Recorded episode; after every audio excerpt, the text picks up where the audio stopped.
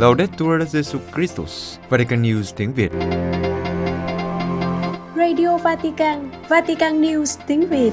Chương trình phát thanh hàng ngày về các hoạt động của Đức Thánh Cha, tin tức của Tòa Thánh và Giáo hội Hoàn Vũ được phát 7 ngày trong tuần từ Vatican và Roma. Mời quý vị nghe chương trình phát thanh hôm nay, thứ Sáu ngày 18 tháng 3 gồm có Trước hết là bản tin, Kế đến là sinh hoạt giáo hội. và cuối cùng là phút cầu nguyện. Bây giờ, kính mời quý vị cùng Vũ Tin và Trung Hưng theo dõi tin tức.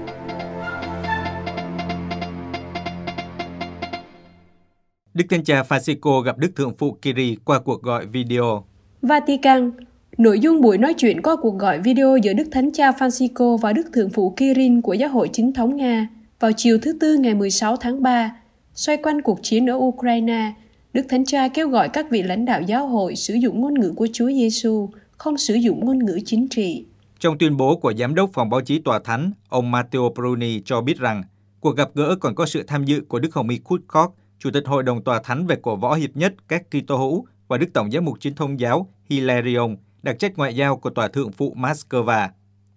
Tuyên bố cho biết cuộc trò chuyện của hai vị lãnh đạo giáo hội tập trung vào cuộc chiến ở Ukraine và vai trò của các Kitô hữu và các mục tử trong nỗ lực đạt đến hòa bình. Đức Thanh Cha cảm ơn Đức Thượng phụ về cuộc gặp và đồng ý với Đức Thượng phụ rằng giáo hội sử dụng ngôn ngữ của Chúa Giêsu, không sử dụng ngôn ngữ chính trị. Đức Thanh Cha nói thêm rằng chúng ta là những mục tử của cùng một dân thánh, những người tin vào Thiên Chúa, vào ba ngôi chí thánh, vào mẹ Thiên Chúa. Đó là lý do tại sao chúng ta phải hiệp nhất trong nỗ lực hỗ trợ hòa bình, giúp đỡ những người đau khổ, tìm cách đạt đến hòa bình và ngăn chặn chiến tranh. Ông Bruni cũng cho biết Đức Thanh Cha và Đức Thượng Phụ nhấn mạnh tầm quan trọng đặc biệt của quá trình đàm phán đang diễn ra, bởi vì, theo Đức Thanh Cha, những người phải trả giá cho chiến tranh là người dân, những người lính Nga và những người bị chết vì bom đạn. Tuyên bố tiếp tục trích dẫn lời Đức Thánh Cha. Là những mục tử, chúng ta có bổn phận gần gũi và giúp đỡ tất cả những ai đang phải đau khổ vì chiến tranh. Đã có thời, ngay cả trong các giáo hội của chúng ta, người ta nói về một cuộc thánh chiến hay một cuộc chiến tranh chính nghĩa. Ngày nay, chúng ta không thể nói theo cách này. Nhận thức của Kitô hữu về tầm quan trọng của hòa bình đã phát triển. Đức Thanh Cha kết luận, các cuộc chiến tranh luôn bất công bởi vì người phải trả giá là dân Chúa. Con tim của chúng ta không thể không khóc trước những trẻ em, những phụ nữ bị giết, tất cả những nạn nhân của chiến tranh. Chiến tranh không bao giờ là một con đường. Thánh thần đứng liên kết chúng ta, mời gọi chúng ta, những mục tử trợ giúp các dân tộc đang đau khổ vì chiến tranh. Các giám mục biết ơn quyết định của Đức Thánh Cha Thánh Hiến Nga và Ukraine cho Đức Mẹ. Roma, nhiều hội đồng giám mục trên thế giới, từ các giám mục của Ukraine đang đau khổ vì chiến tranh, đến các giám mục của Nga, đất nước đang gây chiến, cho đến các giám mục Mỹ Châu Latin, đã bày tỏ niềm vui và hy vọng về việc Đức Thánh Cha sẽ thánh hiến Nga và Ukraine cho Đức Mẹ vào ngày 25 tháng 3 tới đây. Giáo hội Công giáo Đông phương Ukraine đón nhận tin Đức Thánh Cha Thánh hiến Nga và Ukraine cho Đức Mẹ với niềm hy vọng.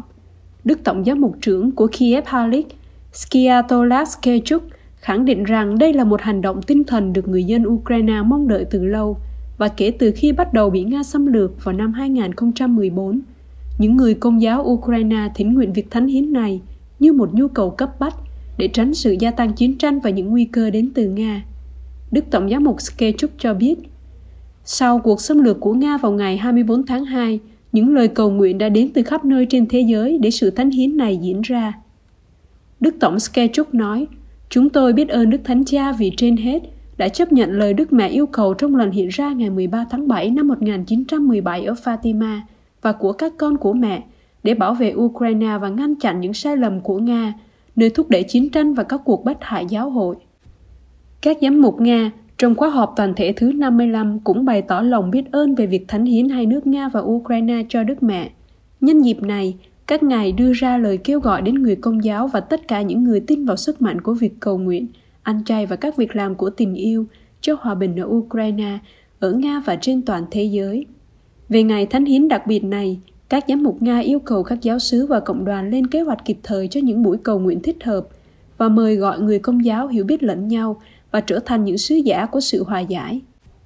Từ châu Mỹ Latin và Caribe, các giám mục sẽ hiệp ý với Đức Thánh Cha Thánh Hiến Nga và Ukraine cho trái tim vô nhiễm nguyên tội của Đức Mẹ.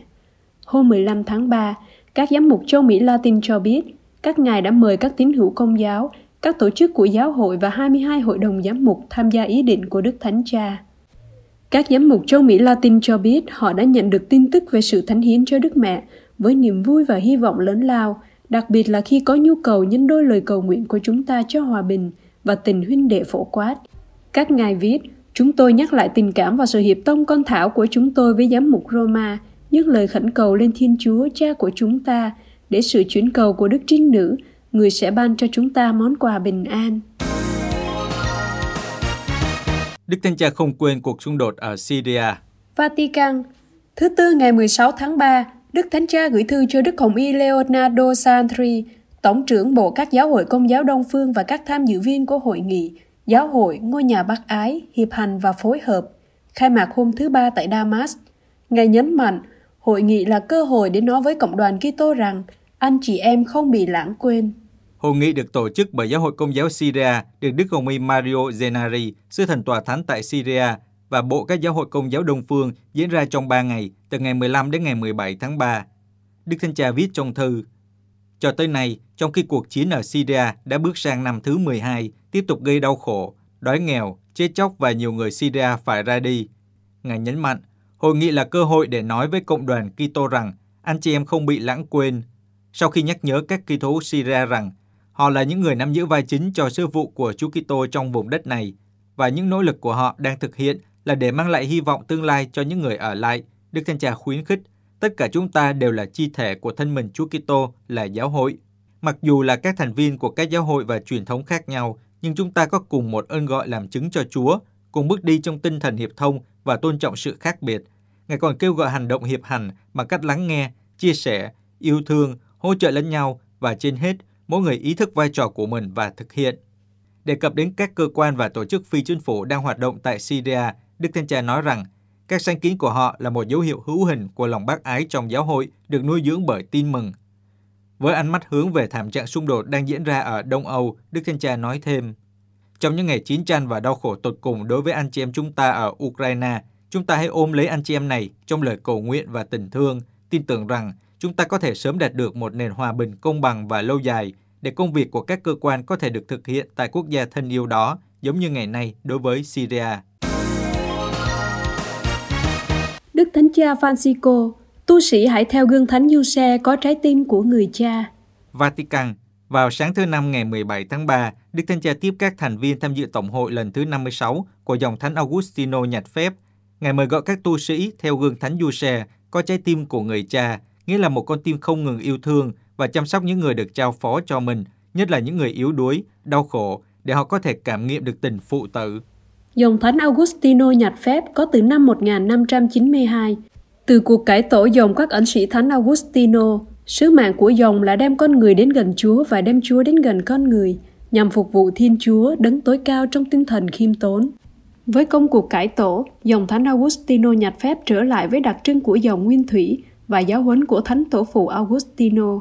Ngoài ba lời khấn khó nghèo, vâng lời khiết tịnh, các tu sĩ còn có thêm một lời khấn thứ tư là khiêm nhường – lên tiếng trong buổi tiếp kiến các tham dự viên của Tổng hội dòng nhân dịp lễ Thánh Du Xe, Đức Thánh Cha tập trung bài nói chuyện vào khuôn mặt hôn phu của Đức Thánh Cha.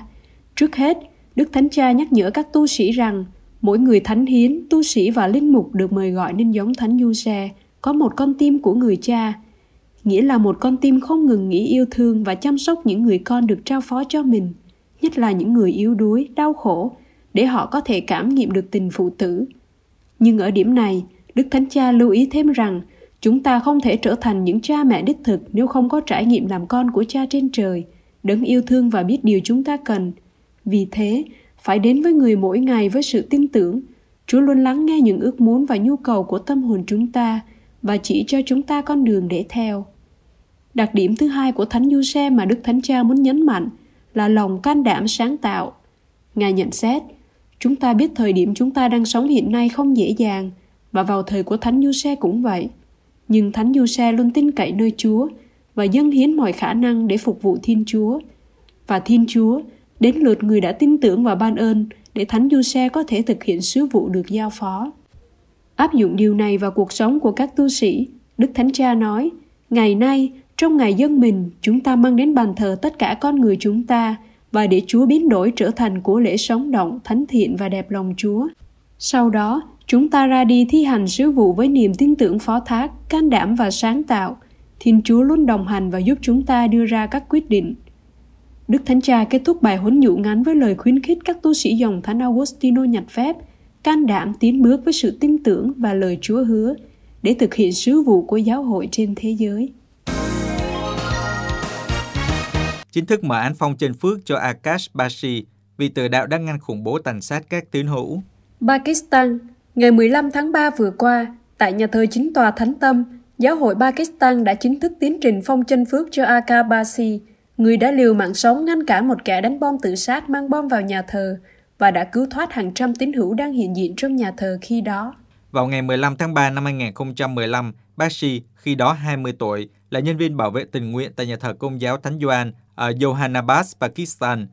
Trong khi các tín hữu tụ họp để tham dự thánh lễ Chúa Nhật mùa chay, hai kẻ đánh bom tự sát chuẩn bị cho bom nổ. Một trong hai người đang ở lối vào nhà thờ thì bị bác sĩ chặn lại. Tôi sẽ chết, nhưng tôi sẽ không cho anh vào, là những lời cuối cùng của chàng trai trẻ trước khi bị giết hại bởi quả bom của kẻ tấn công. Akash là một giáo dân trẻ thuộc giáo phận Lahore với phép của tòa thánh cho mở thủ tục phong chân phước, anh trở thành người công giáo Pakistan đầu tiên được công nhận là tôi tới Chúa. Cha của anh, ông Emmanuel Bashi, nói với hãng tin Asian News rằng ông rất biết ơn Chúa vì tất cả những phúc lành người đã ban cho gia đình ông, đặc biệt là cho đứa con này của ông. Ông chia sẻ, để cứu người khác, con tôi đã không từ bỏ đức tin của mình, nhưng đã từ bỏ thế giới. Điều đó khiến tôi tự hào là người Pakistan. Mẹ của vị từ đạo trẻ cảm ơn Đức Thánh Cha Francisco, Tổng giám mục Sebastian Sao của Lahore và tất cả các giám mục Pakistan vì những nỗ lực của họ vì con của chúng tôi và đã đến để chúc mừng niềm vui của ngày này. Kết thúc thánh lễ, Đức Tổng giám mục Sebastian Sao nói, Chúng ta đang cử hành đức tin, niềm hy vọng và tín thác của Akash nơi Thiên Chúa. Đức Hồng Y Parolin cử hành thánh lễ cầu cho hòa bình tại Ukraine. Vatican, vào chiều thứ Tư ngày 16 tháng 3, Đức Hồng Y Quốc vụ Khanh Tòa Thánh Pietro Parolin đã chủ sự thánh lễ tại bàn thờ ngay tòa trong đền thờ Thánh Phêrô để cầu nguyện cho hòa bình tại Ukraine, với sự tham dự của ngoại giao đoàn cạnh tòa thánh, trong đó có ông Alexandra Deyev, đại sứ Nga cạnh tòa thánh. Thánh lễ được cử hành theo yêu cầu của các đại sứ của 183 quốc gia có quan hệ ngoại giao với tòa thánh. Mở đầu bài giảng, Đức Hồng Y nói, Chúng ta ở đây chiều nay để cầu xin Chúa cho hòa bình ở Ukraine và cầu xin người giúp mọi người nam nữ thiện trí trở thành các nghệ nhân của hòa bình. Nhắc lại lời Chúa Giêsu, phúc thay người kiến tạo hòa bình vì họ sẽ được gọi là con Thiên Chúa. Đức Hồng Y cũng nhắc đến một thực tại trái ngược là cuộc chiến tại Ukraine, nơi những dòng sông máu và nước mắt đang chảy. Khẳng định rằng hòa bình là đặc tính của chính Thiên Chúa, Đức Hồng Y nói tiếp – Chúng ta ở đây để cầu nguyện cho hòa bình, bởi vì chúng ta tin rằng lời cầu nguyện không bao giờ là vô ích. Nó có thể biến đổi trái tim và lý trí của con người. Đức Hồng Y nhận định rằng vấn đề chiến tranh không chỉ có tính chất chính trị hay kinh tế mà còn là vấn đề thiêng liêng. Chúng ta muốn để cho mình được chất vấn và ghi nhớ trong lòng những lời của Chúa Giêsu. Giữa các con thì không như vậy. Các tín đồ bằng lời nói và đời sống của mình làm chứng rằng vinh quang của Thiên Chúa không phải là đi ức hiếp nhưng hoàn toàn ngược lại, vì chính vinh quang đó mới thực sự lấp đầy thế giới với vẻ đẹp, với sự tốt lành và hòa bình. Bình an mà Chúa Giêsu dạy chúng ta thật ra được tạo nên từ những mối quan hệ, nơi mà thay vì biến chúng ta thành nô lệ để chiến đấu chống lại nhau, chúng ta phục vụ và giúp đỡ lẫn nhau. Chúng ta giải phóng và phát triển cùng nhau để người này tồn tại vì người kia, người này làm cho người kia phát triển. Cuối cùng, nhắc lại rằng Chúa Giêsu hứa ban bình an cho các môn đệ Đức Hồng Y nói, hòa bình là di sản của Chúa và vì lý do này, người môn đệ không bao giờ mất hy vọng. Bất cứ ai cầu nguyện cho hòa bình sẽ góp phần làm cho trái đất trở nên nhân hậu và nhân đạo hơn. Hãy làm im tiếng vũ khí, Chúa ở cùng những người xây dựng hòa bình. Và Đức Hồng Y kết thúc bài giảng với lời cầu nguyện cho hòa bình. Quý vị vừa theo dõi bản tin ngày 18 tháng 3 của Vatican News tiếng Việt. Vatican News tiếng Việt Chuyên mục Sinh hoạt giáo hội Cơ cấu và sư vụ của Bộ Tu sĩ Kính thưa quý vị thính giả, tiếp tục loạt bài về các bộ và các cơ quan của Tòa Thánh – Vatican News có cuộc phỏng vấn với Đức Hồng Y Georges de Avis, Tổng trưởng Bộ về các thu hội đời sống thánh hiến và các thu đoàn tông đồ, gọi tắt là Bộ Tu sĩ. Qua cuộc phỏng vấn này, Đức Hồng Y Tổng trưởng cho biết về sứ vụ, cũng như về các hoạt động, nhân sự, ngân sách dành cho sứ vụ, và đặc biệt là những đáp ứng của Bộ theo những thay đổi của xã hội đang ảnh hưởng đến đời sống thánh hiến hiện nay. Với trách nhiệm thúc đẩy và điều chỉnh mọi hình thức và biểu hiện của đời sống thánh hiến, Bộ tu sĩ biết rõ tình hình của đời sống thánh hiến trên thế giới.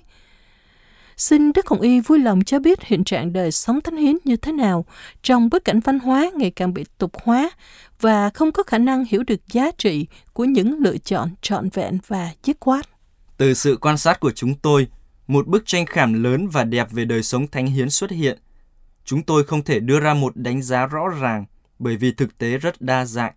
Nếu đúng là trong một số xã hội và nền văn hóa, sự tục hóa dường như làm giảm ý nghĩa của một đời sống được trao ban mãi mãi cho người khác và cho Chúa, thì cũng đúng là có những nền văn hóa và xã hội mà ở đó các giá trị của sự hiệp thông và tính bền vững vẫn có giá trị đáng kể. Đây là lý do tại sao có rất nhiều sắc thái và tại sao sự di chuyển của những người thánh hiến từ lục địa này sang lục địa khác ngày càng tăng. Cái nhìn tổng thể là cái nhìn gửi gắm niềm hy vọng và sự chia sẻ, vì có nhiều người thánh hiến dưới nhiều hình thức khác nhau của đời sống thánh hiến đang sống cuộc đời của họ với niềm vui. Nói chung, đời sống thánh hiến có một tình trạng tốt. Chúng tôi đã nói điều đó và chúng tôi xác nhận rằng triều đại của Đức Thánh Cha Francisco và chính con người của một vị giáo hoàng xuất thân từ dòng tu đã thúc đẩy một nhận thức mới và cởi mở. Ngay cả trong bối cảnh tục hóa, nơi có rất nhiều người thánh hiến đang sống. Trong nhiều bối cảnh như vậy, đời sống thánh hiến xuất hiện như một lời ngôn sứ thực sự. Trách nhiệm của Đức Hồng Y không chỉ bao gồm các hội dòng đời sống thánh hiến, nhưng cả các tu hội đời, các hiệp hội đời sống tông đồ và các trinh nữ thánh hiến. Thưa Đức Hồng Y, cơ cấu và nhân viên của bộ được tổ chức như thế nào? Về ngân sách cho sứ vụ thì được sử dụng ra sao? Trong bộ có 5 văn phòng, hai văn phòng phục vụ cho các hội dòng, cụ thể liên quan đến việc quản trị và kỷ luật, một văn phòng phục vụ cho đời sống chiêm niệm, một văn phòng giải quyết những vấn đề liên quan đến các hình thức đời sống thánh hiến khác. Cuối cùng, một văn phòng giải quyết các vấn đề chung liên quan đến đời sống thánh hiến, các hội nghị của các bề trên tổng quyền và các hội đồng giám mục.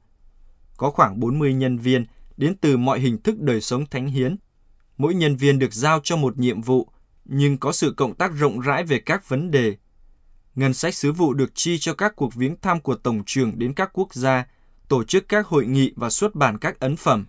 Về quản lý kinh tế, một chủ đề cụ thể mà Đức Hồng Y đã tập trung bàn luận trong những năm gần đây về quản trị tài sản của các hội dòng, có thể kết hợp giữa đoàn sủng và tiền bạc không? Và đâu là những chỉ dẫn và hướng dẫn hoạt động mà Bộ đề xuất cho các hội dòng? Không những có thể, nhưng cần phải kết hợp giữa đặc sủng và tiền bạc đây là một trong những thách đố lớn đối với đời sống thánh hiến ngày nay. Mỗi đặc sủng được thể hiện trong một thời đại cụ thể và được thể hiện qua các lựa chọn, hoạt động, việc làm. Đó là lý do tại sao đặc sủng được liên kết chặt chẽ với cuộc sống và do đó với kinh tế.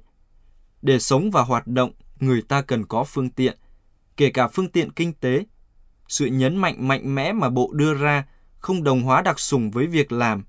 Nếu đúng là đặc sủng được truyền thành cuộc sống và làm cho cuộc sống thay đổi, thì việc làm lại có thể thay đổi. Khi một hội dòng không biết cách thích ứng với sự thay đổi này, hội dòng có nguy cơ chỉ tập trung vào khía cạnh kinh tế, việc làm. Chúng ta thấy rằng trong những trường hợp này, để cứu công việc, người ta có thể làm cho nhiều thành viên đánh mất ơn gọi và khiến cho đặc sủng gặp nguy hiểm. Kinh tế, như Đức Thánh Cha Francisco thường nói, phải phục vụ chứ không phải cai quản. Kinh tế phải phục vụ cho sứ vụ và đặc sủng. Chính vì lý do đó mà chiều kích kinh tế phải trở thành một phần trong việc đào tạo của mỗi người thánh hiến và các tu sĩ, chứ không chỉ dành cho người quản lý. Cần phải hiểu biết tốt về hiện tượng kinh tế, và đây cũng là một việc đào tạo mang lại năng lực. Đối với công việc trước hết, Bộ luôn nhấn mạnh đến ý nghĩa loan báo tin mừng của việc làm, sau đó nhấn mạnh đến đoàn sùng, tính cá nhân và tính bền vững về kinh tế của việc làm. Vì lý do này, Bộ thường ngày càng nhấn mạnh sự cần thiết đối diện vấn đề này với nhận thức rằng cần phải chuẩn bị, sử dụng các công cụ và những người có năng lực, chứ không phải thực hiện một nền kinh tế thủ công. Vào năm 2018, Bộ của chúng tôi đã xuất bản tài liệu kinh tế phục vụ đoàn sủng và truyền giáo. trong đó đưa ra các hướng dẫn chính xác về kinh tế và đời sống thánh hiến. Thưa Đức Hồng Y, tài liệu Hồng Ân Trung Thành và Niềm Vui Kiên Trì, thành quả từ phiên họp toàn thể gần đây của Bộ dành riêng cho các vấn đề các tu sĩ rời bỏ đời sống thánh hiến, điều chính Đức Thánh Cha Francisco đã định nghĩa là một sự chảy máu làm suy yếu đời sống thánh hiến và chính đời sống giáo hội. Bộ đã có những phân tích hiện tượng này như thế nào và đâu là các đề xuất giải quyết?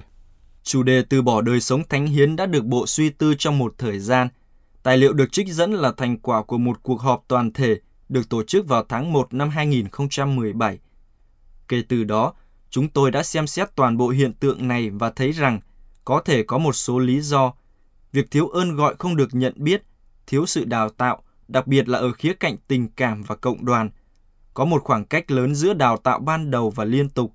Đời sống cộng đoàn không củng cố sự thuộc về, thiếu niềm tin thực sự và một linh đạo sâu sắc quyền bính không phục vụ theo tin mừng, không có khả năng đồng hành và người huấn luyện yếu kém, sự tục hóa trong các cộng đoàn. Chúng tôi không có công thức để giải quyết tình trạng này, nhưng chúng tôi đã chỉ ra những con đường đề cập đến trọng tâm của việc theo Chúa và do đó dẫn đến sự cần thiết phải tập trung vào Thiên Chúa.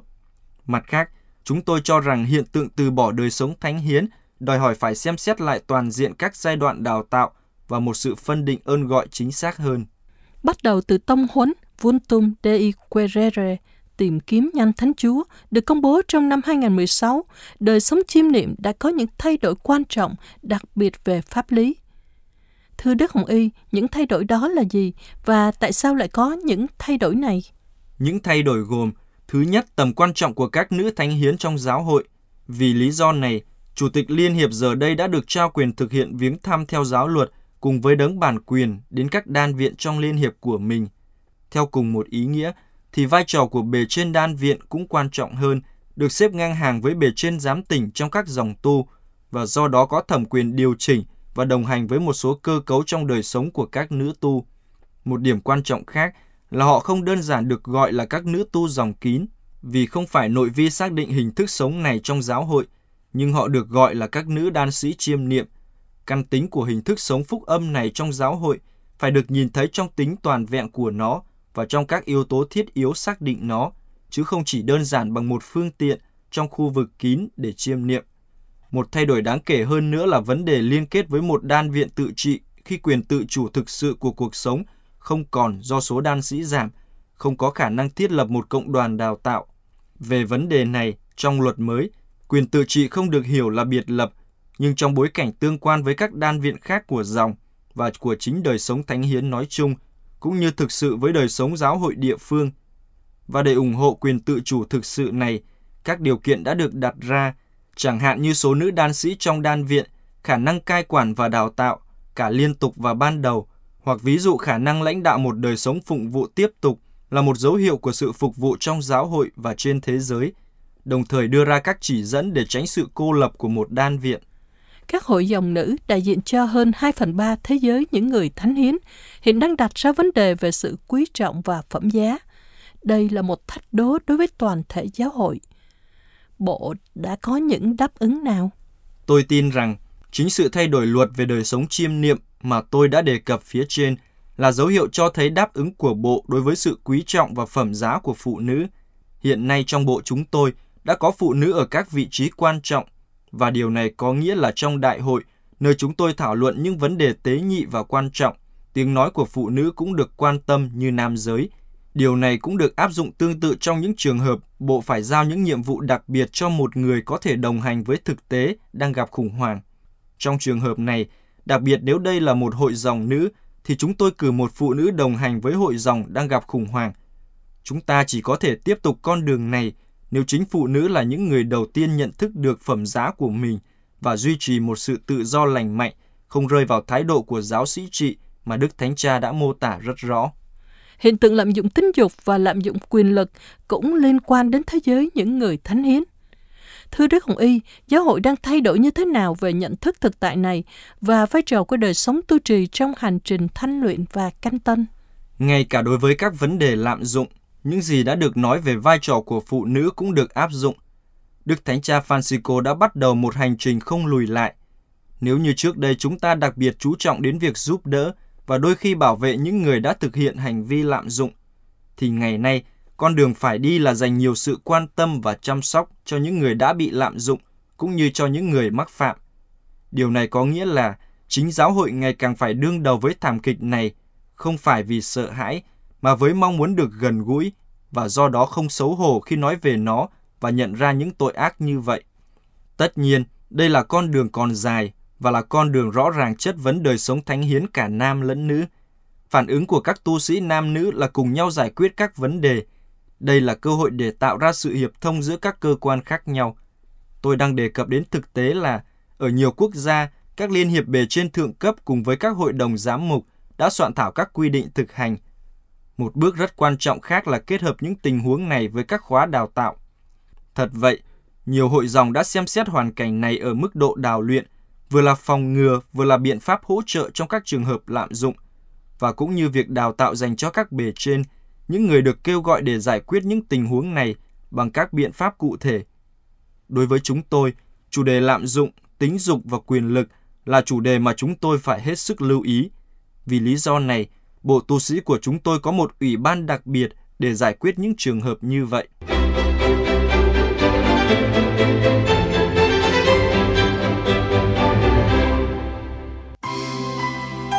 Vatican News tiếng Việt. Chuyên mục Phút Cầu Nguyện. Cầu nguyện cho hòa bình tại Ukraine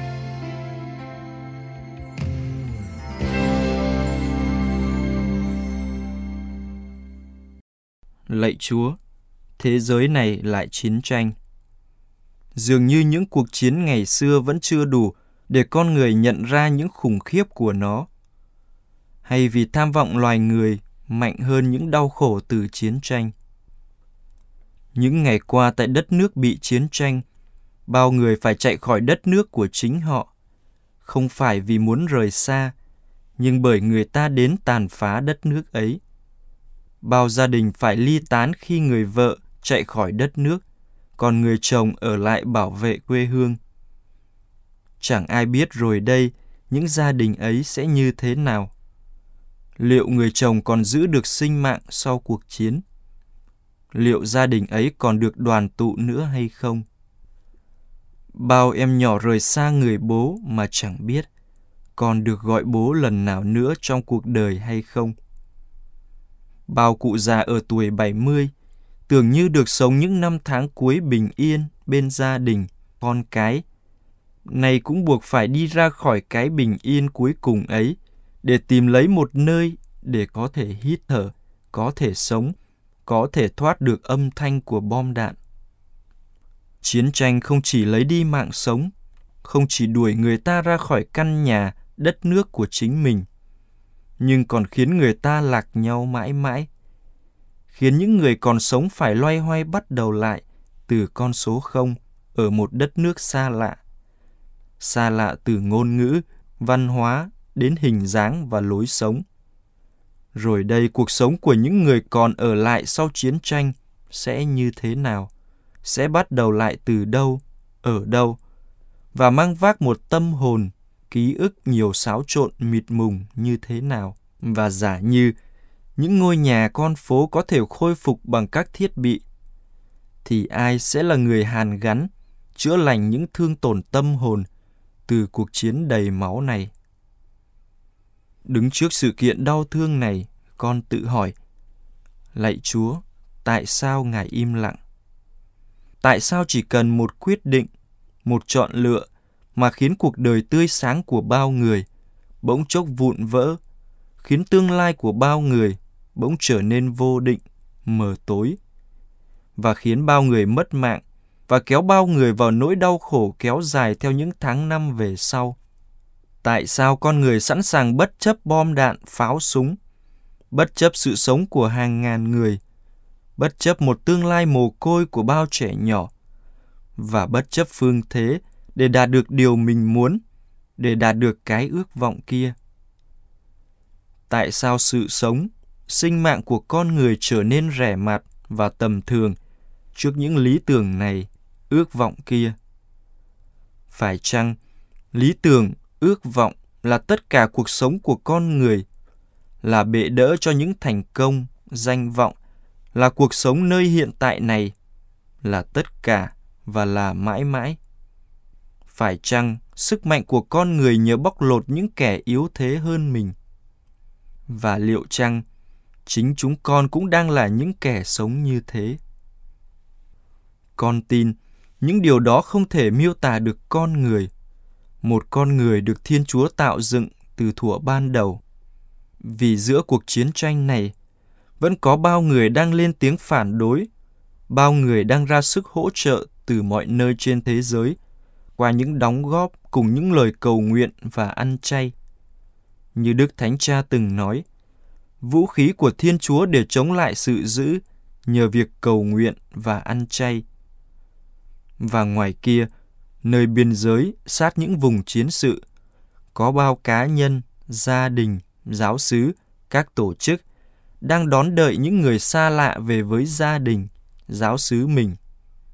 Nơi ấy, con người mở rộng vòng tay tới những người bạn đang bơ vơ, mang lương thực cho những người đang đói và tiếp rước những người khách lạ, chăm sóc những người đau yếu. Và lạy Chúa, nơi những trợ giúp giữa người với người ấy, ở một nơi gần đó, có một ông lão 85 tuổi vẫn đang tha thiết kêu gọi và hành động cho hòa bình. Kêu gọi lòng nhân đạo trong những lần nói chuyện gần đây và hứa làm mọi sự có thể để chung tay xây dựng hòa bình cho đất nước ấy. Ông lão ấy kêu gọi mọi người cùng nhau cầu nguyện và ông cũng cầu nguyện. Lạy Chúa, xin tha thứ cho chúng con vì chiến tranh. Lạy Chúa Giêsu Kitô con Thiên Chúa, xin thương xót chúng con là những kẻ tội lỗi. Lạy Chúa Giêsu, sinh ra trong bóng tối của bom đạn rơi xuống Kiev, xin thương xót chúng con. Lạy Chúa Giêsu, đấng đã chết trong vòng tay của mẹ trong một bong kê ở Kharkiv, xin thương xót chúng con. Lạy Chúa Giêsu, một thanh niên 20 tuổi được gửi ra tiền tuyến, xin thương xót chúng con. Lạy Chúa Giêsu, đấng vẫn luôn vũ trang dưới bóng thập giá của Chúa, xin thương xót chúng con. Lạy Chúa, xin tha thứ cho chúng con. Xin tha thứ cho chúng con nếu chúng con không hài lòng với những chiếc đinh mà chúng con đã đóng vào tay Chúa. Khi chúng con tiếp tục thỏa mãn cơn khát máu của mình bằng máu của những người chết tan thây bởi vũ khí. Xin tha thứ cho chúng con nếu đôi tay mà Chúa tạo ra có xu hướng biến thành công cụ thần chết. Lạy Chúa, xin tha thứ cho chúng con nếu chúng con tiếp tục giết hại anh em mình. Xin tha thứ cho chúng con nếu chúng con tiếp tục như Cain, nhặt đá trên cánh đồng của mình để giết Abel. Xin tha thứ cho chúng con nếu chúng con tiếp tục cố gắng biện minh cho sự tàn ác của mình. Nếu chúng con hợp pháp hóa sự tàn bạo của hành động của mình bằng nỗi đau. Lạy Chúa, xin tha thứ cho chúng con vì chiến tranh. Lạy Chúa, xin tha thứ cho chúng con vì chiến tranh. Lạy Chúa Giêsu Kitô, con Thiên Chúa, chúng con cầu khẩn Chúa, xin giữ chặt bàn tay của Ca-in, xin soi sáng lương tâm của chúng con, xin cho ý muốn của chúng con không được thực hiện. Xin đừng bỏ mặc chúng con cho các hành động của chính chúng con. Lạy Chúa, xin ngăn chúng con lại. Và khi Chúa đã giữ chặt bàn tay của Ca-in, xin hãy chăm sóc cho anh ta. Anh ta là anh em của chúng con. Lạy Chúa, xin hãy chấm dứt bạo lực. Lạy Chúa, xin ngăn chúng con lại. Amen.